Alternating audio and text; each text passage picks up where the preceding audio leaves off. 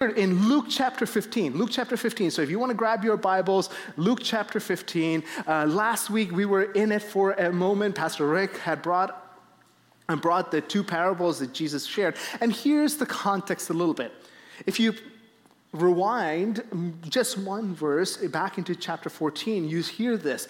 Jesus is talking to the people surrounding him and he's sharing these parables and he's sharing his teachings and he tells them this. He adds on this one line.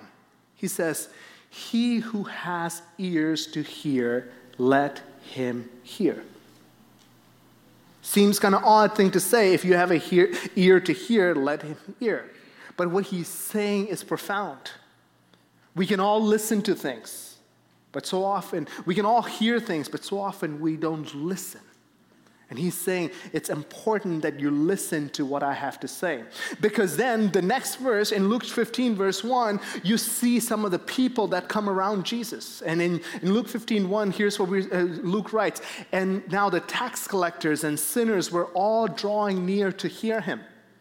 Luke is saying this is an interesting crowd that Jesus has around him. The people that no one would really associate with. No rabbi in the right mind would collect tax collectors, and no rabbi in their right mind would collect prostitutes and the sinners and the disabled and all these people who constantly were around Jesus. And now you would look at it in our modern eyes and you would say, hey, that's a great problem to have. All these people who coming to hear from Jesus directly, coming to hear the gospel spoken into their lives, transformations happening, that's great. But then in Luke 15, 2, we read, and the Pharisees and the scribes grumbled, saying, This man receives sinners and eats with them. So, not everybody was happy about it. Not everyone was ex- as excited as we ought to be about the fact that there were all these people around him. Now, for the religious elite, when they make the statement, it's not a, a, statement of adoration, but instead it is one of antagonism and it's one of uh, condemnation. They're looking to trap Jesus, they're looking to kill Jesus, they're looking for some way. And he's saying, if he says that who, if he says that who, if he really claims to be the Son of God, why would he be around these people? This invalidates his own very point.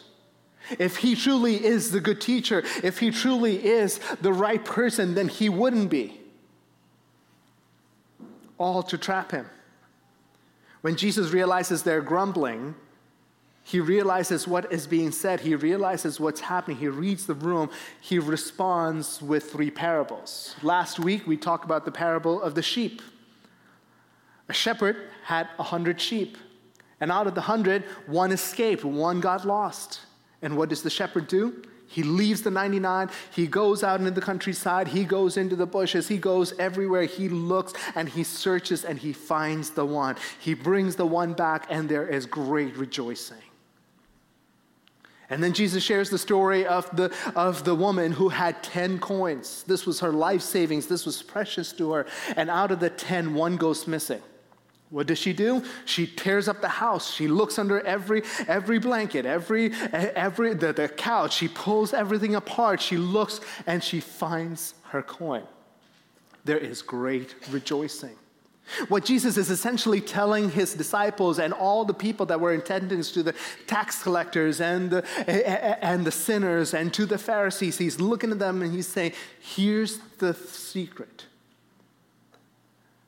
God searches for the lost. God is looking for the lost. God is actively seeking the lost. And when He does find them, when the lost respond, there is great rejoicing. You see, that was the exact opposite of what was happening in that room because the lost were making their way to Jesus. The lost were being found, and yet the Pharisees and the scribes, they were angry and they were grumbling and they were antagonistic towards Jesus. And he's looking at them and saying, Let me tell you the secret of the kingdom of God. That there are lost people, and when they are found, there is excitement and there is joy. And so, the, so he f- continues it with this parable. And here's the parable of the prodigal son. Many of you have heard it. Many of you uh, have grown up with it. If you grew up in the church, you heard it in Sunday school. And we're so excited about the prodigal son. But there is a deeper work that Jesus is doing as he addresses the Pharisees and the scribes, as he addresses the, tra- uh, the sinners and the tax collectors, he is doing a greater job. And today, hopefully, we get to unpack that a little bit. Luke chapter 15, if you have your Bibles with you. If you don't, there's one in front of you or it'll be on the screen. Luke 15, 11 through 24. And he said, This is Jesus, there was a man who had two sons. And the younger of them said to his father, Father, give me the share of the property that is coming to me. And he divided his property between them. Not many days later, the younger son gathered all that he had and took a journey into a far country. And there he squandered his property on reckless living. And when he had spent everything, a severe famine arose in that country, and he began to be in need. So he went and hired himself out to one of the citizens of that country, who sent him into the fields to feed pigs. And he was longing to be fed with the pods that the pigs ate, and no one gave him anything. But when he came to himself, he said, How many of my father's hired servants have more than enough bread, but I perish here with hunger? I will arise and go to my father, and I will say to him, Father, I have sinned against heaven and before you. I am no longer worthy to be called your son. Treat me as one of your hired servants. And he arose and came to his father. But while he was still a long way off, his father saw him and felt compassion and ran and embraced him and kissed him. And the son said to him, Father, I have sinned against heaven and before you. I am no longer worthy to be called your son. But the father said to his servants, Bring quickly the best robe and put it on him. Put a ring in his hand and shoes on his feet, and bring the fattened calf and kill it. Let us eat and celebrate. For this my son was dead and is alive again. He was lost and is found. And they began to celebrate. As we consider this story, there are two paths that Jesus is going to describe he begins the story by saying, A man had two sons. And here's what we're going to do we're going to look at the path that each of the sons take. We just heard of the story of the prodigal, the son, the younger son, and the path that he took. And here's the path that he takes it's a path of self discovery. And here's what you're thinking self discovery. That's not a bad thing. As a matter of fact, right after the first service, a gentleman came up to me and he said, I don't think that's a wrong thing to do. I don't think it's wrong to understand yourself. I don't think it's wrong to examine your beliefs. And absolutely, I agree. But here's the rub the prodigal does it apart from the father. And here's where things fall apart. See, we, lo- we lose our way to God on the path of self discovery. We lose our way to God on the path of self discovery. And let me unpack that for you. See, the parable begins with a shocking request. And here's the request the young man, the younger son of the father, comes to him and he says, Father, here's, here's what I want. You have property, you have wealth, you have everything, and here's what I'd like for you to do. Whatever is coming my way, whatever I'm owed, nothing more, nothing less, I'd like for you to give it to me right now.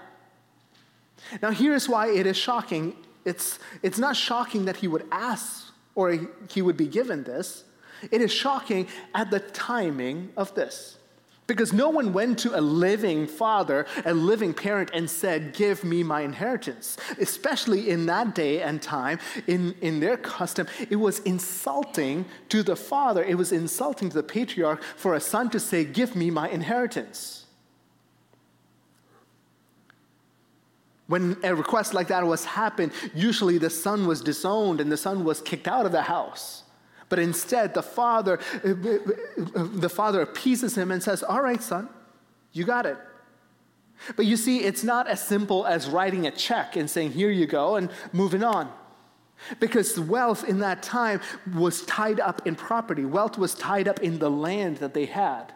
And so, for this father, it was most likely land that had been passed down from generation to generation. And for this father to give the son his inheritance most likely meant sell off his property, sell off what belongs to his family, sell off what belongs to his legacy, and give it to this son. And Bible records that as soon as the son got this money, he packed up everything that he had and he went off. He went off into a faraway land and, and Bible goes on to say, Jesus goes on to say, he squandered it all. He blew it all. Parties and you name it, he enjoyed it. He enjoyed the pleasures of the day. And now suddenly he is left with nothing. The prodigal son. The word prodigal itself means extravagant. The word prodigal means just doing something to an extreme degree. See, the father endures this. What was insulting to him, most, most of the listeners and listeners of the, that time would be surprised that the father even gave the son this money. That the father even did what he did, dividing up his land that way because that was unheard of. But the father obliges. See, the younger son in this parable illustrates a lot of us sometimes. We have this desire inside of us to do it on our own. As a matter of fact, that's all, all of us here can identify with the younger son, and here's why. Because we were all born into the family of Adam and Eve, the family that was part of God's kingdom, the family that was part of God's family. We were created to be in relationship with Him, but somewhere along the way, we said, we'd like to go out on our own. We'd like to separate ourselves. We'd like to try it on our own. We'd like to discover ourselves. We'd like to figure out. We'd like to go find ourselves. And that is the reality of who we are as people. But the reality is, you see, there's a breakdown that happened. And the breakdown is not necessarily this, this young man's circumstances, because his circumstances had gotten really bad.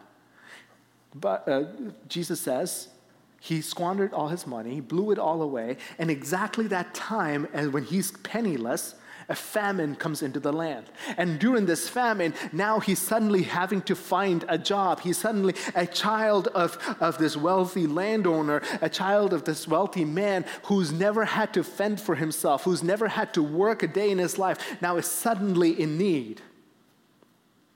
Now is suddenly having to figure out how he's going to get his next meal. He gives himself, his gifts, gives his service over to a landowner and he says, Hey, whatever job you have, I'll take. And the, and the farmer says, Well, I have some pigs.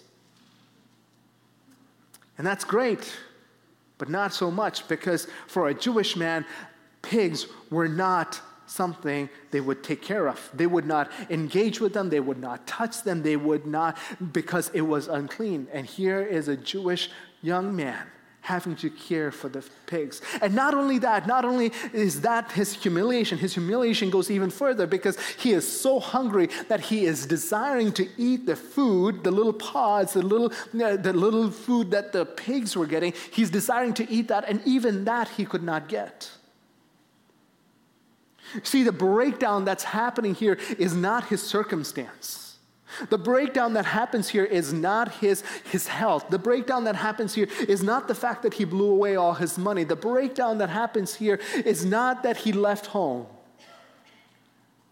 The greatest breakdown in this moment is the fact that he, he broke relationship with his father.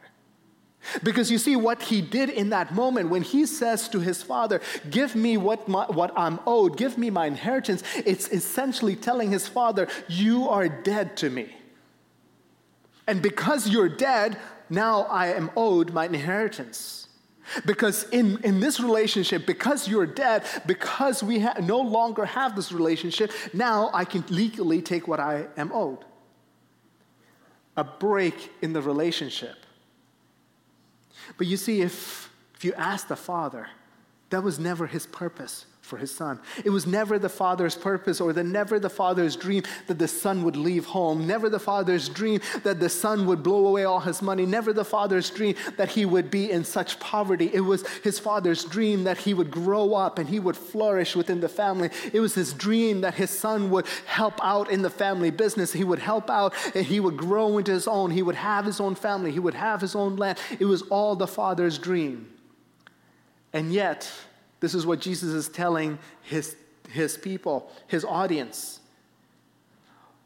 all our attempts to live without God ultimately creates for, for us an existence that is a poor substitute for what God has for us. Our attempts to accomplish it on our own, our attempts to make ourselves, our attempts to do it, to strike rich, to do whatever apart from God is a poor substitute for what God has intended for us.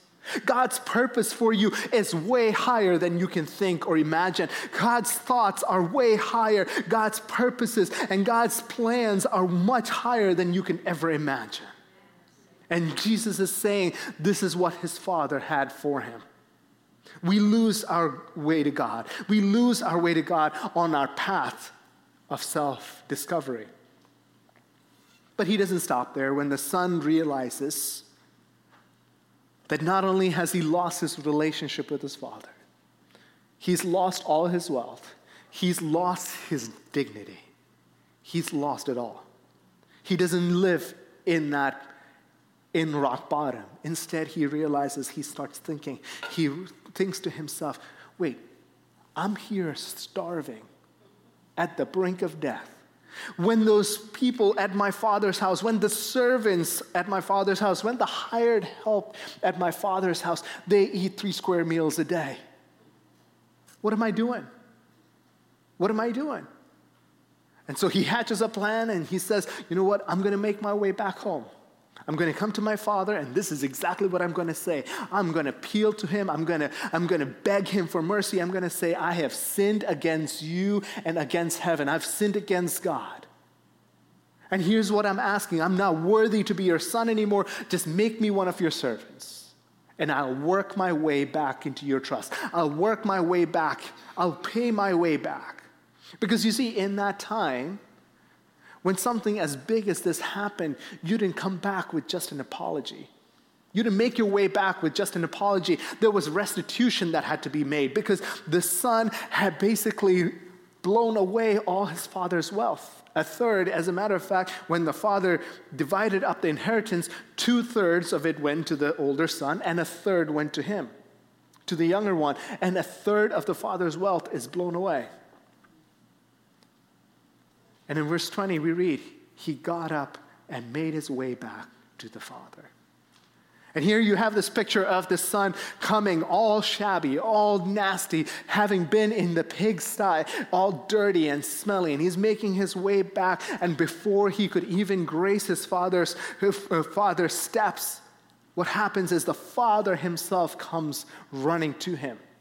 The father comes running to him, embraces him, puts, uh, uh, uh, puts him in a big bear hug, kisses him, puts, uh, and has the interaction. And here's the reason why. You see, that father, from the day the son had left home, was at that doorstep waiting for him to come back. Every day he would go, maybe today is the day that my son comes back. Maybe today is the day he comes to his senses. Maybe today is the day. And as soon as he saw the little silhouette over the horizon, the father ran to meet him. Again, considering the, the customs of that day, considering the, the culture of the day, the patriarch of the family never ran. There was nothing important enough to make the patriarch run from his house. It was almost embarrassing for the man to lift up his robe and run. Children ran, that was fine. Women ran, the servants ran. What the, uh, the father should have done, according to custom, was send out one of his servants cleaned up the boy, brought him in when he was ready for it. And what you see is a father who abandons custom, who abandons propriety, and who abandons everything. And he says, No matter what, my son is back. He runs out, puts him in a hug, puts him, gives him a kiss. Even before the son can say a word, all of this has happened. And the son, I'm sure it was surprising to him. That was not the reception he was hoping to get, or he, was, he thought he would get. And he says to his father, Father, I have sinned against the heavens, I have sinned against you. And in his own words and his plan, you remember his plan. His plan was to say, I'm not even worthy to be a son, just give me a job. Even before those words could be uttered, the father says, Stop. He calls his servant and says, Go back to the house, get my best robe. The best robe in the house was his own robe. Get my robe, put it on him. Get my ring, the ring that signifies family, the ring that determines who is in and who is out. Put that ring on him. Clean him up, and let's take him back home. The father doesn't stop there. He tells the servants, Go back to the house, kill the fattened calf, and let's have a party. Let's have a party. See, in, in that society, this party was an expensive party because your regular meals did not have meat in it because of how expensive it was. And for a meal, a meal to have a fattened calf, that was an expensive meal.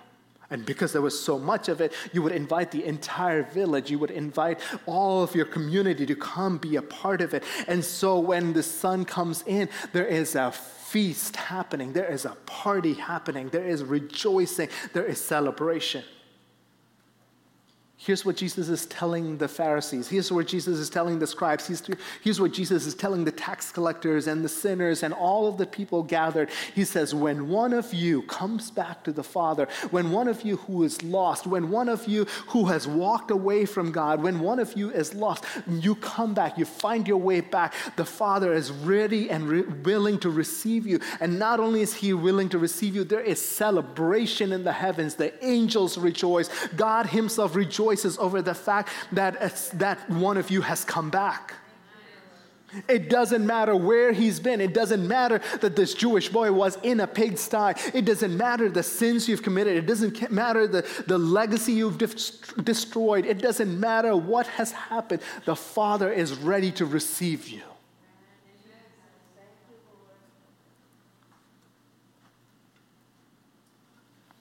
The younger brother in the pigsty thinks about the spare food that the father's house had. Never had he accounted for the extravagant, extravagant grace. Never had he accounted for the undying love. Never had he accounted for the mercy he would be shown. Today, you and I are that younger son. We are the younger son. We are the ones who broke relationship with God.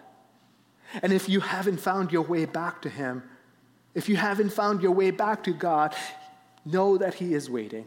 Know that He is at the doorstep looking to see if you would make your way back.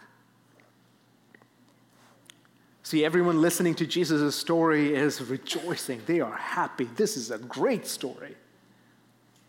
We just heard the story of the sheep one in 99 being restored. There's great rejoicing. We just heard of the, the, the one uh, coin amongst the 10 that was lost. It's re- we found the coin. Now we're rejoicing. Now here you have one in two who's gone missing, and now he's back, and we're rejoicing. And so often in our church culture, and if you, especially if you've grown up in the church, in our Sunday schools and all of that, we often stop right there. We're rejoicing. It's a great moment. But you see, Jesus' task is not done. The aim for this conversation has not been accomplished. The people that he is talking to, he hasn't talked to yet. Because you see, as I mentioned before, Jesus starts with the phrase, a man had two sons. There's a second path that we need to talk about, and that is the path of morality. See, the first was the path of of self discovery. It's a good thing. It's a good thing to discover yourself. It's a good thing to understand yourself. It's a good thing to build your own. But when done apart from God, it leads to failure, it leads to destruction. But now you're going to see the opposite a man who lost his way, who lost his way to God on the path of high morality. Join me as we read Luke 15, 25 through 32. Now his older uh, son was in the field, and as he came and drew near to the house, he heard music and dancing. And he called one of the servants and asked what these things meant. And he said to him, Your brother has come, and your father has killed the fattened calf, because he has received him back safe and sound. But he was angry and refused to go in. His father came out and entreated him, and he answered him, his father, saying, Look, these many years I have served you, and I have never disobeyed your command. Yet you never gave me a young goat that I might celebrate with my friends. But when this son of yours came, who has devoured your property with prostitutes, you killed the fattened calf for him. And he said to him, Son, you are always with me. All that is mine is yours. It was fitting to celebrate and be glad, for your brother that was dead is alive. He was lost and is found. The younger brother walked the path of self discovery apart from God. The older brother walks the path of high morality apart from God. Let me, let me break that down. The, the older brother, he comes from the field having done his duties for the day. He comes from having accomplished whatever the father had sent him out to accomplish. He comes. He's faithful. He's dutiful. He is accomplishing everything that he has put his mind to. He's honorable. And when he comes back home, he hears the joy, he hears the laughter, he hears the music, he sees the dancing, he sees the rejoicing, calls one of his servants and he goes, What's going on? What's happening? And when the servant lays it out, his, instead of being happy, instead of joining in the rejoicing, the brother is angered. He is furious. Furious enough that he refuses to come in. You see, just a few moments ago, we read about a younger brother who insulted and demeaned his father by walking away, by leaving him. Now you have an older brother who again insults his father, who demeans his father even by staying with him. You see, what the older brother, by refusing to come into the party, is forcing the father, the patriarch of the house, host, uh, the host of the party, to leave the party to come to him. And in that time, that was insulting. You didn't do that. The host was the life of the party. The host kept the party going. And for the host to leave his own party to come out was insulting. But the father goes out and he pleads, saying, Son, come back in. Here's the son's response Father, I lived my entire life doing what you wanted me to do. I did everything. I, I did everything that you asked me to. I stayed with you even when this son of yours left, even when he did everything that he did. I was here. I did everything. I was the honorable one. I was the one who took care of the family when we were in our lowest point. And yet, for him, you killed the fatted calf. He starts the words by saying, Look, that in itself was an insult to the father. In a society, in a patriarchal society, you addressed the father with the right terms. You didn't say, look. You didn't say, hey, you. That was insulting. He in, starts off by insulting the father by saying, hey, you. He's breaking relationship with the father because of his anger. And not only there does he does that, but instead he goes on and he says, This son of yours, not even my brother, this son of yours, again forcing a broken relationship. See, the younger brother was a sinner, he was broken by virtue of his walking away from God, from, from his father. The younger brother was broken and had a broken relationship because of his sins, because of his shortcomings, because of, because of his blunders. But the older also sinned against his father, even though he did all the right things. He looks at his father and says, I lived a moral life. I did all the right things. I said all the right things. I thought all the right things. Why is the son so furious? Why is the son so angry? Because you see, what it meant in this moment was because the father had put the robe on the son. Because the father had given him the ring, because the father had received him in, it meant now the possessions would be divided up again. It meant that he didn't know whether he would get all the possessions or if he would have to share with his brothers. It meant that from his, from his inheritance is this father throwing a party. From his inheritance is his father taking away a fatted calf.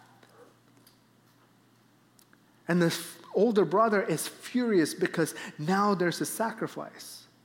But what the reality behind this story is this you see, the younger son wanted the father for the things that he could provide. As soon as he got it, he ran off. In a similar way, the older son also wanted this father for the things he could provide.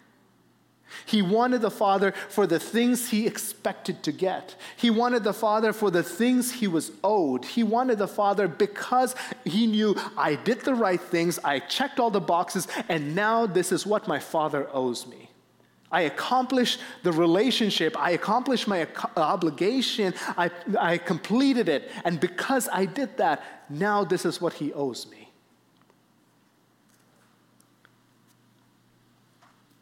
Do we ever find ourselves on that same path? Do we ever come to God and says, God, I did all the right things. I said all the right prayers. I did all my meditations. I gave the, my tithe. I even gave my offerings. I blessed people. I did this. I did this. And because I've done all this, I know you're going to answer my prayer. As a matter of fact, you owe me that. Now, sometimes we may not say it with those same words, but we definitely live like it. You see, the son's actions were not the problem, it was the heart that was faulty. It was the heart that was broken. What was driving these actions were faulty to begin with.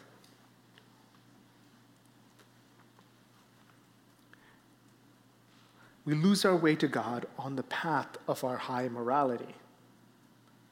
You see, our view of the Son should not discount the fact that he did all the right things, it should not discount the fact that he was honorable, that he did bless the Father, that he did protect the integrity of the family. He did all the right things.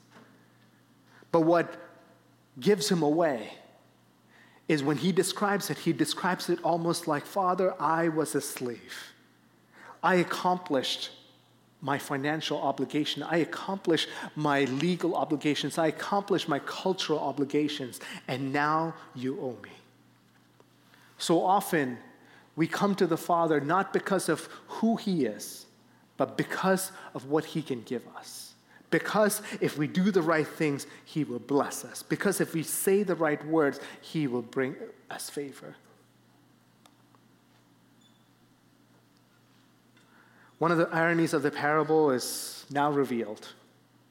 The younger son's flight from the father was so obvious. He left the father literally, physically, and morally. Though the older one stayed home, he was actually more distant and alienated the father and his brother. He was absent spiritually. He was absent emotionally. He, just like the Pharisees, was, grudging, uh, was grumbling about the fact that the lost was found. See, Jesus is very plain in this moment. What was once rejoicing in the crowd suddenly is anger and astonishment, and, and they're in awe that Jesus would call them out like this. Because what Jesus is looking at the Pharisees and the religious leaders and saying is this You are the older brother. You are the ones who cannot be happy, who cannot rejoice, who cannot uh, celebrate the lost being found. You cannot celebrate the fact that your brother, who was once lost, is now back in the home with the family.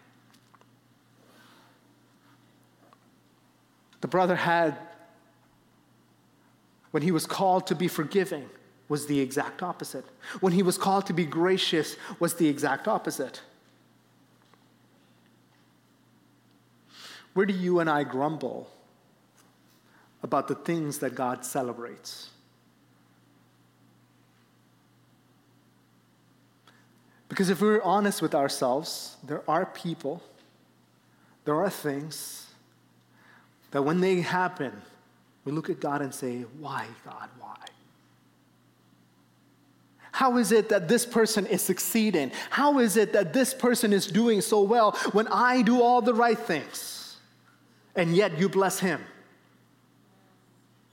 How is it that my car is broken down and he just purchased another one? How is it that I got declined for a loan and he just bought another mansion? While we may not say those words, we have those thoughts. What are we grumbling about? that God celebrates. Can you and I be, can you and I recall the times where someone or something happened or someone came to the Lord and the Lord reclaimed their life and we were upset? Because the hurt that they caused us was too big to bear. And now the slate is wiped clean. We can't handle it. See, when I focus on what I don't have, I lose focus of what God does have. When I focus on what I don't have, I lose focus of what God has for me. You see, God's resources are not limited based on what the younger brother does. His resources are not finite. His resources, just because God can bless him, does not mean God's blessing for me is reduced. So often we think of it that way. So often we act of it that way. We often tr- have this, you, I'll do this, you did this for me mentality.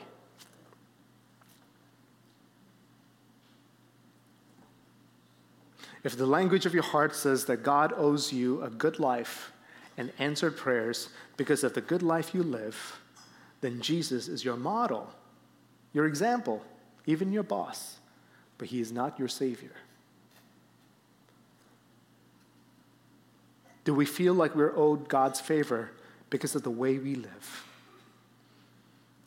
It's, it's wise for us to examine our hearts. It's wise for us to examine our motives. It's wise for us to examine what drives our actions before we leave here. See, there are two ways we sin against God by taking control. One is by breaking all the moral laws, what the younger brother did, and setting our own course and the other is by keeping all the moral laws and being very, very good, but yet being deceitful in our own hearts. What is Jesus' point in all of this? What is he saying? Simply this God is seeking you out. Whether you're the younger or the older brother, you're both lost. And God is seeking you out. How you respond is up to you. You see, in both situations, the father runs out and meets the, the sons where they were. The younger brother was dirty, he was beaten, he was broken, he was all that and more.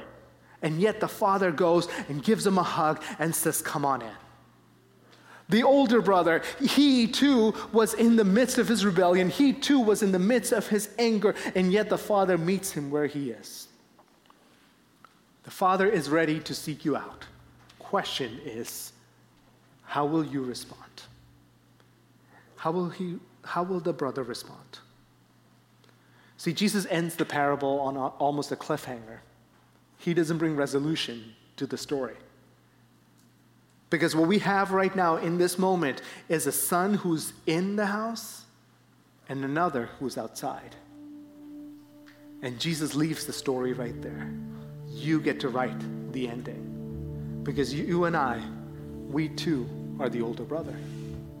We too grumble. We too cast doubt. We too try to trap God in, in the ways that the Pharisees did. And he's looking at you and me and saying, I'm seeking you out as well. I'm going to close with this Christians and Christ followers, they do three things. They love the Father for who he is, not because of what he gives. Is your relationship based on what God can give you or because or based on what who he is? I'm sorry. Is it based on who he is what he can give? Christ followers repent not only for the bad they do, but also for the reasons why they do good. What are your reasons for living the way you live? What are your reasons for being uh, living with integrity? What are your reasons for living and uh, doing the right things? Is it so that you would please God? Is it so that it's because of God's sacrifice for you? Or is it because you know if you did the right things, then He owes you? Christ followers respond in humility. A newspaper posed this question in, in one of their publications, and they asked, What's wrong with the world? The theologian G.K. Chesterton responded with one phrase. He said, Dear sirs, I am. Sincerely yours, G.K. Chesterton. What's wrong with the world? You and I are. And it takes humility, it takes understanding, it takes the Holy Spirit to know our faults. We must approach the Father in humility. Luke 18 14 says, For everyone who exalts himself will be humbled, but the one who humbles himself will be exalted. See, the prerequisite for receiving the grace of God